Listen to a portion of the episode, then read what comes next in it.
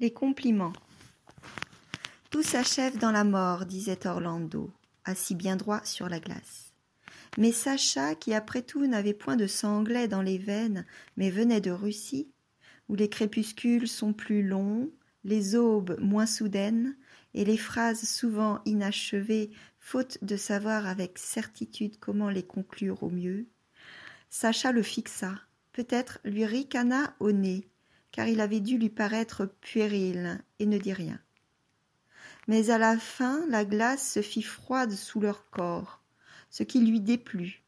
Aussi, le remettant sur ses pieds, elle parla de façon si enchanteresse, si spirituelle, si sage, mais malheureusement toujours en français, lequel, on ne le sait que trop, perd son bouquet en traduction, qu'il oublia les eaux gelées, ou la nuit imminente, ou la vieille femme, ou Dieu sait quoi, et s'efforça de son mieux de lui dire, en plongeant et s'ébrouant parmi un millier d'images qui s'étaient affadies autant que les femmes qui les avaient inspirées, à quoi elle ressemblait. Neige, crème, marbre, cerise, albâtre, fil d'or?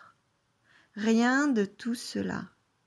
Elle était pareille à un renard ou à un olivier, pareille aux vagues de la mer lorsque vous les contemplez de très haut, pareille à une émeraude, pareille au soleil, sur une verte colline encore ennuagée, pareille à rien qu'il ait vu ou connu en Angleterre.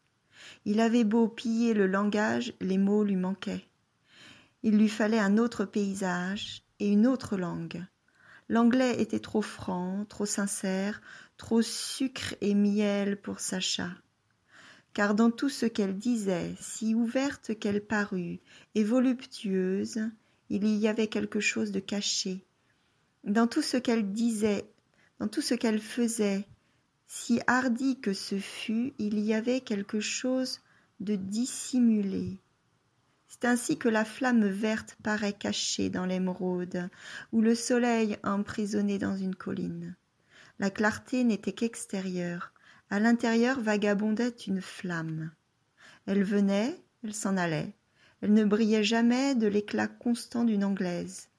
En ce point, cependant, se souvenant de Lady Margaret et de ses jupons, Orlando s'exalta, transporté, et l'entraîna sur la place, sur la glace, plus vite, plus vite, faisant serment qu'il s'en irait à la poursuite de la flamme, plongerait à la recherche du joyau, et ainsi de suite à n'en plus finir, les mots se bousculant entre ses halètements avec la passion d'un poète dont les vers lui sont à demi arrachés par la douleur.